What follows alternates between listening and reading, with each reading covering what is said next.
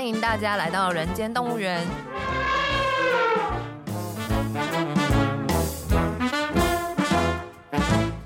这是厌世姬为了编剧工作外出取材，访谈多年政治与企业幕僚的经验，并交流两个世代斜杠者的生活与想法。Hello，大家好，我是厌世姬，欢迎来到人间动物园。大家好，我是边角料。那今天呢，我们还是继续上一次跟范江非常精彩的访谈。那请范江大哥跟大家打个招呼吧。Hello，大家好，我是范江太鸡。为什么要 鸡？大家这么长？因为你是燕世姬。对，因为我是燕世姬，然后这位是范江太鸡。那范江也是我们人选之人的演员，那他饰演的是新闻部主任。那也想说，我们是不是请范江再介绍一下现在自己的工作？哎，谢谢你帮我升官了，我是副主任啊，你是副主任吗？哎，我自己搞不清楚，不是主任一点，不是主任吗？我记得是主任啊。刚刚才在聊说厌世姬要写人选二的时候，哎哎，很期待，我会努力，要记得让范江变主任，不要只有做主任嘛。好，那变副秘，或者是我们一个其他党的那个总统候选人。那这也跳太快了吧？本来本来在做副主任，直接就去参选了，对对啊，也是蛮。我就没有坐直升机的命嘛。是啊，可以试试看。哦，好，上一次也聊了蛮多，那主要是 focus 在比较是那个政治经历的部分。那这一集我们就多聊聊这个演员身份的经验跟那个感觉，这样子。好哦，嗯嗯，我们最大好奇，因为这个转弯真的很大。对，这不是一个简单的转弯，因为我们相信说您有这些经历，继续在记者或者传播，哎，这个好像看起来非常的合理。可是从很多的报道里头都看到一件事情是，你突然毅然决然决定演戏。嗯，我们不懂这个。内在的转折，它放在你心中很久了呢，还是你的人生经历过之后，那个启蒙从哪里来的？其实这个题目讲起来都有点尴尬，自己觉得很尴尬。嗯，就是并没有像媒体讲的什么毅然决然，然后勇闯演艺圈，这个都其实没有。只是那时候离开文传会的工作的时候，嗯，到了一个人生的倦怠期，什么都不想做。然后不想回去做新闻，然后也当然不想做政治工作。问题是也不知道自己要干嘛，就是在那个时候。然后我那时候就有一个感觉，就是好像自己是被那个玻璃罩住的苍蝇，就是旁边都是光，但是你飞不出去，就是你不知道你的方向在哪里。是。然后后来有一次跟以前客家台的同事吃饭聊天，我就讲说，哎。那个有没有什么角色给我嘎一下，这样子让我玩一玩，反正也没事。就他们就真的安排了一个角色给我演，就是那时候客家台的一个单元剧啊，叫《黑盒子》。然后我在《黑盒子》里面就是演一个新闻部的主管。还是脱离不了原本工作。对对对，可是他安排这角色给你的时候，你其实是没有演过戏，没有没做过任何训练，就本色演出吧，是吧？是这样吗？有上台的经验，其实就是我们正大 EMBA 的有一门课，是是是，在期末呈现的时候要演那个晚上，大家都要演戏。对对对，我知道。那那一次演完了以后，我自己觉得非常的激动，就是上台是一件。这么好玩的事情.就是那次的印象非常深刻。OK，但是距离到二零一六年我开始演戏，其实也很多年，但是那种感觉都在，在，所以也不知道怎么鬼使神差，就是我跟客家台的同事说，哎，那你安排一个角色给我演，这样，然后他们也真的安排了，然后就从此开始六年的那个戏子生涯。哎，可是你演这个戏，有趣的一件事情是，你在正大那个经验，我大概知道，还有一些舞台上的训练。Yeah. 可是你之后并没有去演舞台剧啊？啊，我又演一个舞台剧哦。原来那那个舞台剧《西罗料舞房》，它是一个客家的舞台剧，因为它是客委会补助给一个剧团，然后它用的是客家语言里面非常非常少的诏安腔。我解释一下，就是说客家有五个腔最大，叫四海大平安啊，四线腔、海陆腔、大埔、饶平。诏安叫四海大平安，四海大平安。好，那讲四线的最多，啊，超过五成。那我是海陆腔，嗯，那这个舞台剧是赵安腔，也是最少人讲的腔。那客委会为了不要让赵安腔流失，所以他就会补助剧团说，那去演专门赵安腔的东西。好，那赵安腔对我们来说根本没有学过，所以我们也是要语言指导，去录所有的剧本，然后给我们听，然后我们从头一个字一个字去学招安腔这个字怎么念，这样，然后再开始对戏。那这个舞台剧它含演含唱，然后。因为他是巡演嘛，北中南都有巡演。那那次的经验又更爽了哦，因为他有唱，他带唱，他还可以唱歌。唱，对对对对对。哦、然后就有文武场在旁边，是传统的那种戏曲的那种。哎，对对对对对。哦，客家戏，然后戏曲。哦，了解。等一下，等一下，我还是要挑战一下，演给谁看？他有巡演嘛？有巡演，还卖票的，还有卖票，卖票的，所以有观众。因为爽是，当然，因为有观众呢，还是因为有演出？最爽的是说，在一个专业的场域里面，OK，然后有文武场给你做伴奏，嗯，然后有那样子的声音，对，然后当你发现你自己在唱的时候，然后那个文武场跟着你的时候，整个回应的效果，在整个剧场里面，你就会觉得哇，超爽，超爽，然后你就有有一种在开演唱会的感觉，是是是，哎。客家戏曲也是要做一些什么身段，那那叫做 yeah, yeah, 哦所以你们也要学那个也是要学，要有一些手势啊，对，哦、对，所以他有卖票，好有趣。你们能不能大概让我们知道一下那个观众人数？北中南，我们那时候如果我没记错的话，应该走了五场，然后。应该都满场吧，如果我没记错的话，应该是几乎都满。哇，不容易，因为我们场地大小不一样，没关系。但是我们一只要听到政府扶持演出啊，就开始担心说会不会有人哦，因为他本来就要执行这件事，即便再困难，他都得执行嘛。就说演的时候，哎，我也才发现，原来喜欢舞台表演的观众其实还蛮多的。对啊，对啊。但是这又讲的有点远了，就是说因为。台湾的 base 比较小，嗯嗯，所以剧团生存还是非常的困难。是是，但是因为传统戏曲的话，它好像本来就会有一群都有在看传统戏曲的观众啦。Yeah, 所以所以那个应该大家还是会很还蛮受欢迎，尤其你的腔调又比较少见的话，对对，感觉有一些人会为了这个去看。然后来看的人，他可能也不懂客语，嗯，就算他懂客语，也可能像我一样不懂赵安腔，是，所以还是需要字幕。哇。那是一个古代故事嘛，它的内容是是是是传统的曲目，还是说是新？因为赵安腔这个腔比较特别，它大部分会落在云林。哦，好有趣哦，云林哦。对，这个赵安腔听起来呢，大概有百分之四十到五十跟闽南语有一点点像，有一点点像，是有点融合的一个腔。对，所以好特别。以前如果我们讲塞雷奇坎。嗯嗯，啊，西罗七坎那个其实是赵安腔的客家人，哦，他不是闽南人。那这个戏呢，其实就是把西罗这个地方的一个武术的宗师他的故事，把它拿出来。哇，好有趣哦！对啊，所以这是你 第一次就是演舞台剧的经验，对，那个让你觉得非常有感觉，是不是应该接下去第二步就是去找不同的剧团？但这个就是刚刚有讲到问题演。舞台剧实在太穷了。哦，太穷了，对对对，你要提醒观众，就刚刚讲说，对这个有做梦，他非常的爽，没错，但是现实的状况就是他真的没有办法支应生活所需，是，是。而且他的时间非常长，嗯哼，排练的时间非常长，对对对，要长达四个月到五个月，所以影视的待遇还是比较好，以演员来讲的话，相对好一点。相对好一点，但是像我们这种小角色，其实还是很辛苦，还是没有办法完全能够 cover 生活所需。在这六年的期间里面，我也碰到很多，比如说北医大或台医大这种科班毕业出来的年轻人，你单靠要接影视收入，其实都没有办法，都养不活。就也有很优秀的，我碰到的这些毕业生，他们要去麦当劳赚时薪，啊，要不然就去咖啡店。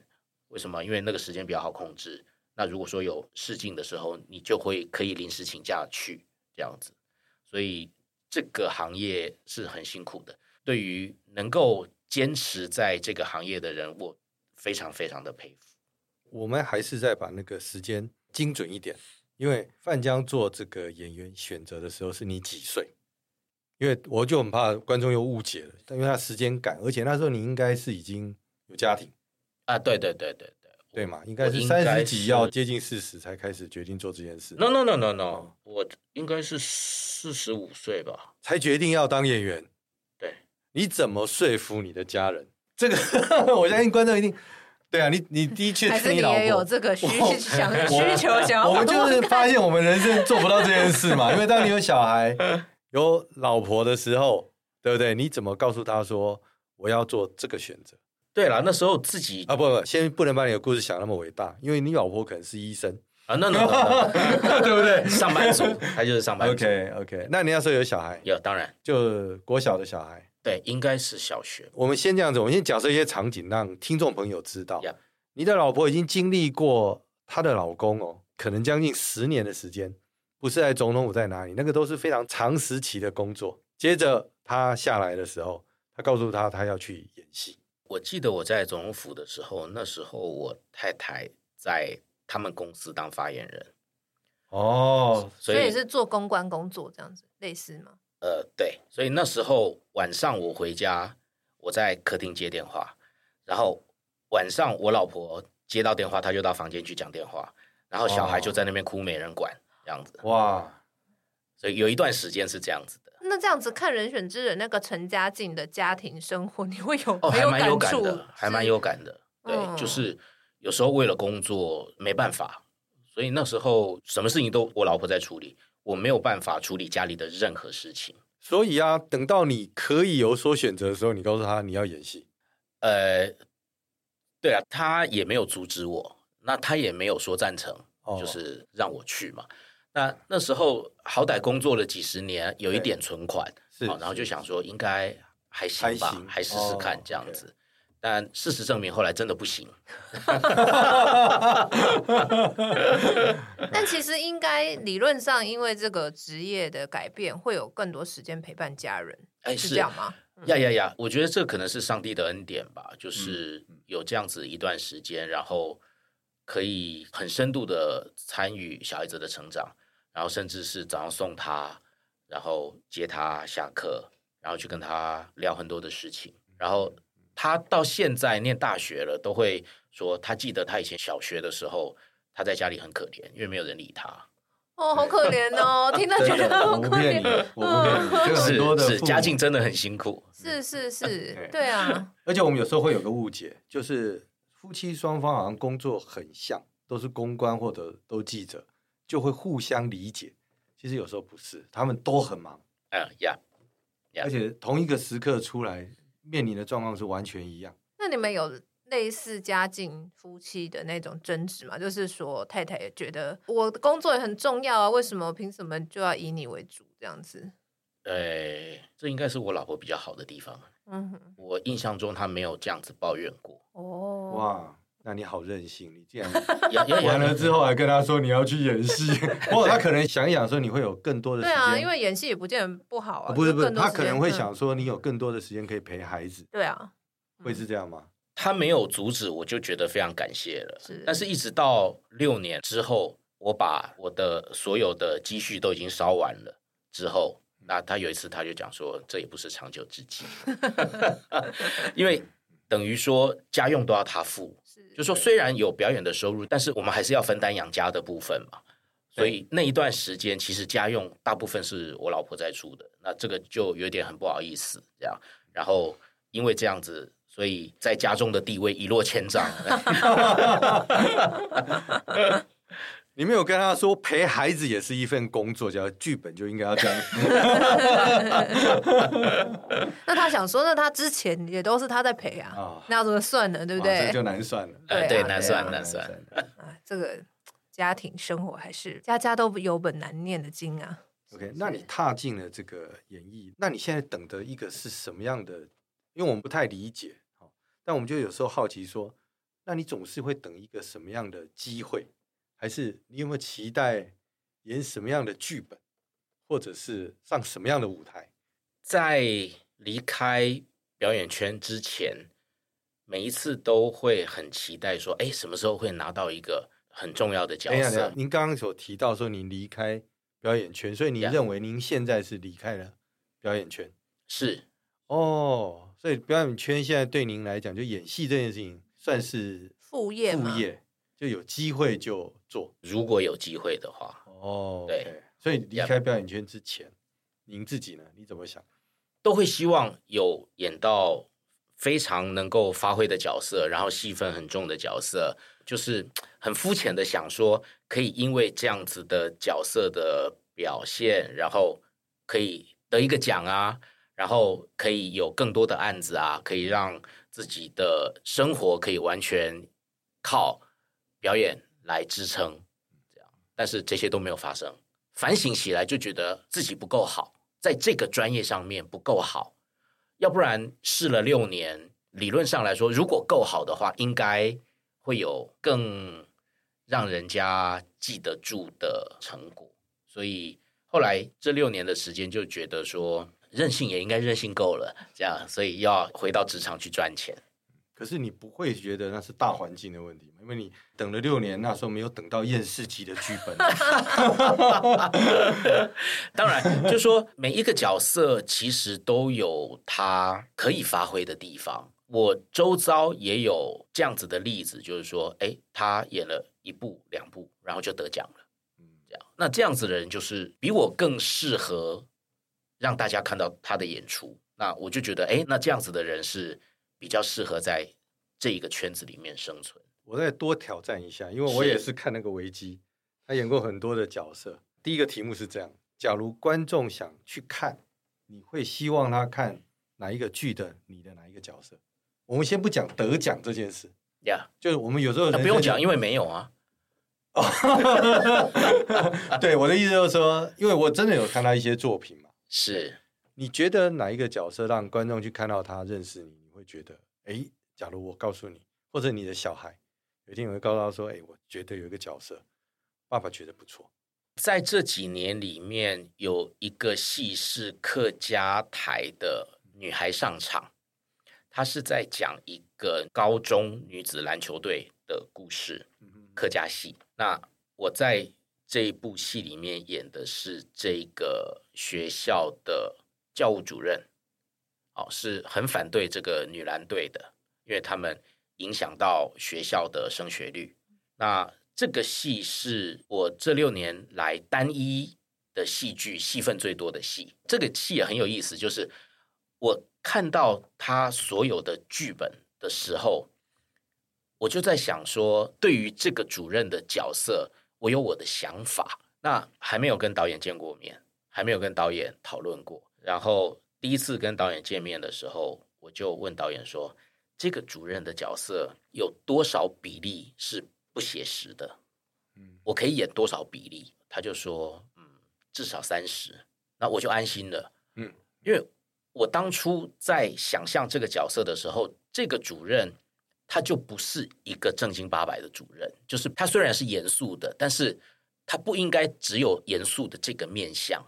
所以我很怕，我问出来的这个问题的时候，那导演如果他的想象跟我的想象不一样，我等于要重新翻转我对这个角色的想象。这样，那幸好他说至少百分之三十，哎，那我就开心了。这样，所以就比较符合说，我认为主任在这个戏里面，他虽然是严肃的，但是他是这个部戏里面的搞笑担当，那就会有一些比较多面向的这个角色的塑造，比较可以自己发挥。呀呀呀呀呀！嗯嗯，对。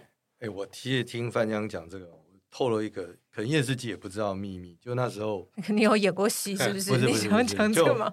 不是，我们现在就在录 podcast、嗯。对对对。那时候说要录 podcast 的时候，其实我心中一直有一个自己跟自己说话。是是。很多人就想说你在讲给听众听，其实不是。我都想说，因为这样的一个记录，我其实在讲给我的小孩听啊，因为我的小孩非常小，他现在就国小。三四年级，是他不会知道爸爸这一段经历，或者是过去，其实很难。那我就想说，哎，其实有时候我是讲给他们听，因为有一天他长大的时候，不可能得奖，也不会有什么整个大历史会留下哪一块，但他就会听到说，哦，原来爸爸那时候对这件事是这个想法啊，好棒的设定。我只是这样，所以我常常说，我人生从来没想过解决别人什么伟大的问题。我就是面对我们自己。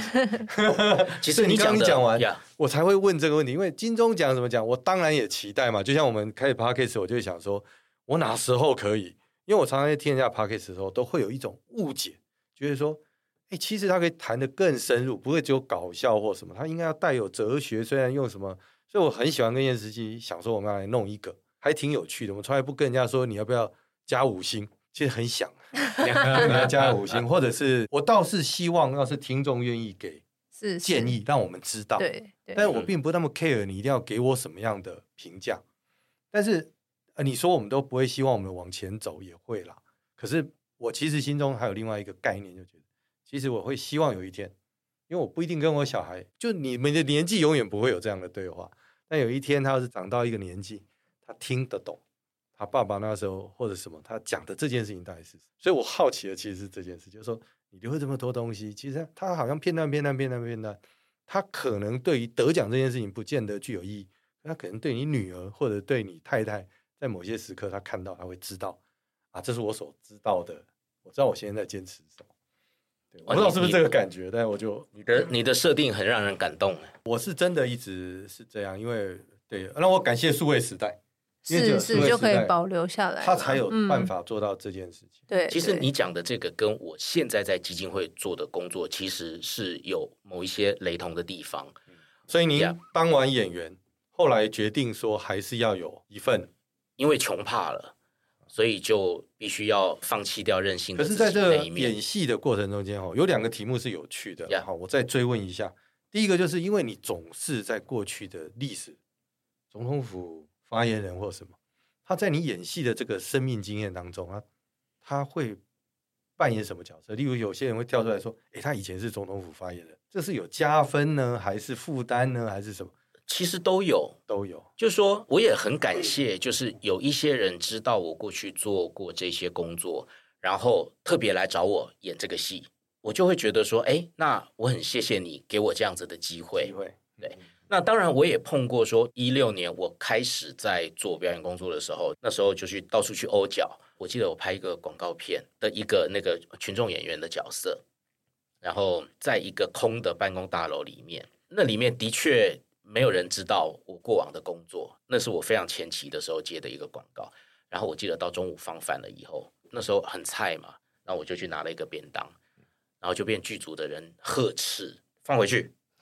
他就说要演员或者是摄影师他们先拿，这样，然后我就乖乖、哦、乖乖把它放回去，这样啊，这样子也是有。那内心有一个感觉，一个落差吗？还是怎么样？啊、这就是人生、啊，一定有落差，一定有落差。是是是，但、嗯、但就是你刚进入这个行业，那人家人家的规矩就是要 重新认识，呀呀呀，规矩，然后你就是 nobody 啊，嗯、没办法。那我还蛮好奇，因为之前有讲说那个时候不知道要做什么嘛，那为什么会？不想要再继续做政治工作，是因为真的就是接电话接到怕吗？时间呢？你其实回头很有机会。我们其实之前也有跟其他的来宾聊过嘛，就是说为什么会想要继续做个政治工作，或是不想继续做政治工作这样。在过去的这个阶段，也有人找我再回去做政治工作，我就客气的婉谢。然后后来我就听到我被这个人批评，就说怎么这么骄傲。然后还要八人大叫来抬你，你才要出来嘛？居然！就后来有传回来这样子的讯息，但就是不想，就是自己心里面觉得说没有那么喜欢这个工作，然后做过了，对我来说吸引力没有这么高。为什么不喜欢？做过总统发言人啊？你以为人生 没有？就是说，就是说会有一点担心，就是说过往那个很害怕听到电话声。哦，的那个状况会重新出现，我觉得那个压力很大，PTSD 的那种感觉吗？呃，我不知道算不算。跟叶志军分享，真的常常是这样哎。就那时候有手机在电话那公务的时候，我记得我有一次我回家回台南回老家，是我妈妈是真的，我回去看她，她很认真的跟我讲一件事，她说你要是这么忙就不用回来哦，因为她看到她儿子是从头到尾都在讲电话。他就告诉我说：“你要是真的这么的忙，就不用刻意回来。”其实你听了也有点难过，但也有一点觉得说，这个时代跟你的时代有点不同，因为他就是手机时代，嗯，所有的事情，所有的人都觉得要赶快，也不是我能够选择的。对，因为在他的时代可能不需要这个节奏。他对老人家来说，他无法人回来了，心没回来。对，他是觉得你心没回来。可是我觉得我已经能够在这里，因为不错，能在这里接电话算不错。所以我就觉得说，它是两种非常大的冲突。所以主要还是不想要重回这个高压生活了吗？对，而且有一些政治人物，就是说在政治圈里面的人，他们的个性是比较属于人来疯的。嗯嗯，只要是有人的地方就兴奋了。这样，然后他就会有很好的表现。嗯哼，但我自己不是这样子的人。嗯，就是我们内心还是有那个小鹿斑比的那一块，所以我不是那样子的个性的人。所以这样子的工作对我来说，相较而言吸引力就没有那么高。懂，就消耗比较大了，对你的精神消耗。我还是可以做，是，但是我没有那么喜欢。那我想。继续追问一下，学你的台词。对，就是要追问。你觉得这个跟马总统下来有关系吗？就是说，你是不是心中还是比较认同他，觉得他是你老板？然后呢，既然老板都退了，你也没有兴趣继续做，会有这一层吗？这个因素应该比较小一点。就是不管做什么样的工作，我们都还是要生活下去嘛。就是我做政治工作或不做政治工作，那马总统卸任了以后，那就是我自己的选择了。我要做或者是不做，那我选择的就是不要做。那你们还有联络吗？对对对对对，啊，我们定期聚会嘛，就是我们还是会吃饭，吃个饭什么的。哦，对对对，就是总统还是会那个三不五时请我们吃个饭，就是还是有联络啦，还是维持一个不错关系这样。Yeah, yeah, yeah. 那跟其他的以前的同事呢，在你这个转行之后，除了说你什么八人大叫那位，没有特别很努力的去维持这样子的关系。就是源自于刚刚我说的，就是我们小鹿斑比的那一块，这样，所以我我不是那种外张型的人格，那我自己觉得，这样，所以就没有很特别的说，哎，以前政治圈的所有的关系要把它维持住或这样子，我比较笨，这样我没有这样做。那应该还是会有一些私人关系比较好的吧？就是说，不是只有同事，而是真的就是朋友的。那样还是会联络吧？是是，是，当然，嗯嗯嗯嗯。好，那慢慢的就进入到这六年来之后，你们稍微介绍一下你现在在的工作，嗯，跟你怎么找到这个工作？哦、你递履历的吗？我在二零二一年的年底，就是到二零二一年的年中的时候，我就觉得不行了，已经山穷水尽，坐吃山空。然后我老婆也觉得不行。等一下，那时候你拍《人选之人》了吗？还没。电视机，这都是你的责任。好，对不起。剧本真的有点慢。好，对不起。好，没事。所以到二零二一年中的时候，就已经开始有打算要找其他的工作机会了。是。然后二零二一年的十月、十一月，我才拍《人选之人》。那时候就开始，我有跟我的上帝祷告，就是帮我开另外一条路，因为。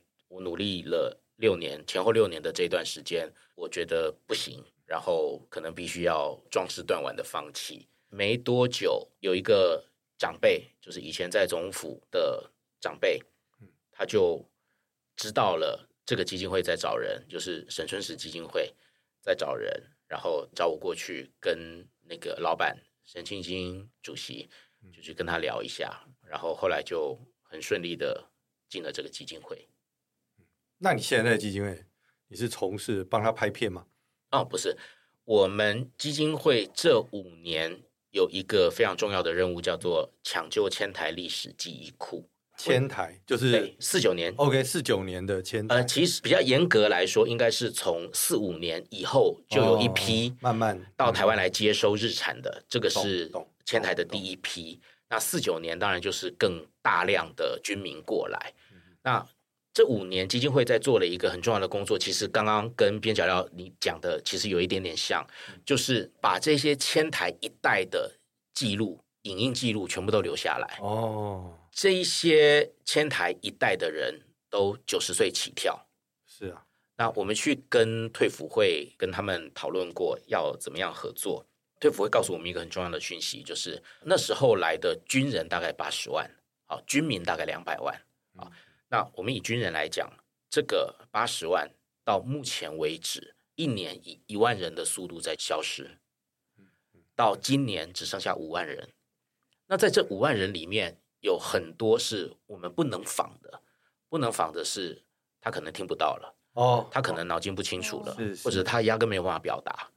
所以这些九十岁以上的这些千台一代，有很大量的人我们不能访，所以我们必须要很努力的去找到我们能够访的人。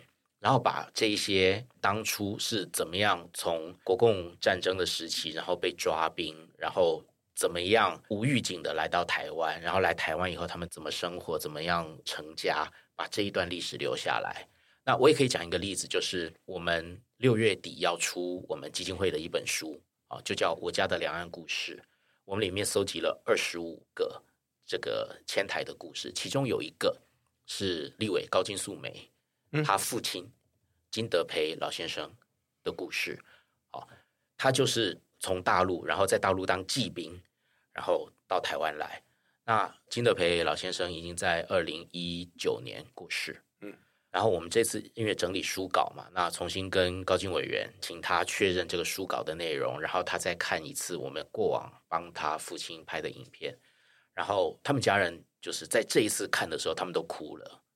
他们就觉得说很谢谢基金会能够帮忙保存他父亲还在世的时候他讲的这些音容笑貌，他们家属就会觉得说啊，我们基金会在做一件虽然很少人在做的事情，但是是一件很有意义的事情。哎，可是我听到这里，我也觉得很有，因为当然到现在九十岁就变抢救，可是他来台湾的时期其实很长啊，这一段都没有任何什么国史单位或哪个单位做记录吗？有做，但是有做的公示也应该有做过啊。呃，有做的比较多的应该是，比如说他到台湾了以后，他在各行各业的翘楚，这些人可能会被看到，或者是不同方式被记录下来。但是这么多的庶民，他们是没有记录的。哦，那你们会回到他当时候的在中国或者在大陆那里的场景？我们希望这样做，但是理论上是嘛？目前为止没有，但也很困难，很困难，很困难。因为比如说，对，因为他一进都是进了台湾之后的场景嘛，是是，是，其他都变回忆了嘛。是因为大陆那边可能还有家人，那这些家人当初，比如说像这些一代，他们到台湾来了以后，留在大陆的家人是怎么样度过文革的？他们是不是因为有人到台湾来，所以他们家变成黑五类，整个被斗争，然后？就自杀的，或者是被斗死的，这些我们都有听过。好，那这一块也牵涉到迁台，所以我们也希望去做这一块，只是目前因为人力的关系，我们还没有办法 cover 这个部分。嗯，那我们到目前为止做了一千两百位，哇，很多哎，数量蛮惊人。我们很努力的做，但是还是不够快，所以我们一直要抢救。嗯、是，那其中有一个，比如说像是押运。故宫国宝押船来台的，是是一位叫索宇明老先生。好，然后在博物馆界都知道这个索老先生。他那时候来台湾的时候，他妈妈特别缝了一件背心给他，蓝布的，好塞棉花的背心，然后里面也偷偷缝了两个银元，这样。那他就穿着这个背心到台湾来，他也没想到说他来台湾就一辈子回不去了，就没看到他妈妈。所以那时候我们几年前基金会跟他接触的时候，他就说这个背心，这件背心暂时让我们借放，好暂存啊，因为我们有一个典藏馆，嗯，嗯，他就说让你们暂存。那等到他自己百年的时候，他要再重新穿上这件背心去跟他的妈妈相见。他认为这样子他们才能够认识。所以银元还在吗？索老先生已经过世了。我说银元。呃，背心。索老先生是去年过世的，后来索家的家属决定说，就把这件捐给我们，让我们永久典藏。因为如果让索老先生穿着，那这件就没有了，这个历史就没有了。这样，所以也很谢谢索老先生他们的家人愿意把这样子的背心永远都放在我们基金会。这也是蛮艰难的决定的，因为有一点点好像就违背他的意愿的感觉。呀呀，对啊.嗯。所以像基金会里面这样子的故事就非常非常的多，非常的多。这样每一个都很让人感动了。所以我们希望说，除了我们到目前为止在我们的脸书、在我们的 YT 上面我们有放的影音记录以外，我们今年就是透过书籍的出版，那我们也规划要做 Podcast，然后把这一些前台的故事用不同的方式、不同的平台有更多的传播。